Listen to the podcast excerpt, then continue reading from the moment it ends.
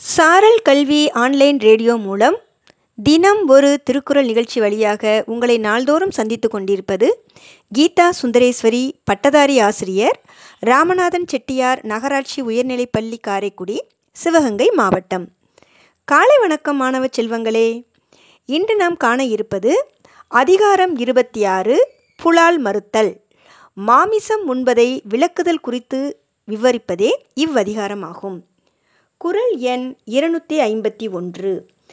தன்னூன் பெருக்கற்குத் தான் பிரிது ஊனுண்பான் எங்ஙனம் ஆளும் அருள். பொருள் தன் உடம்பை பெருக்க வைக்க பிற உயிர்களின் உடலை உண்ணுபவரிடம் அருள் எப்படி பிறக்கும்? தன் உடம்பை பருக்கச் செய்வதற்கு வேறொன்றின் உடம்பை உண்பவன் பிற உயிர்களிடத்தில் கருணை உடையவராக இருக்க முடியாது என்று கூறுகிறார் திருவள்ளுவர். மீண்டும் குறள் தன்னூன் பெருக்கற்குத் தான் பிரிது ஊனுண்பான் எங்ஙனம் ஆளும் அருள். நன்றி மாணவ செல்வங்களே இந்த நாள் இனிய நாளாய் அமைய வாழ்த்துக்கள்.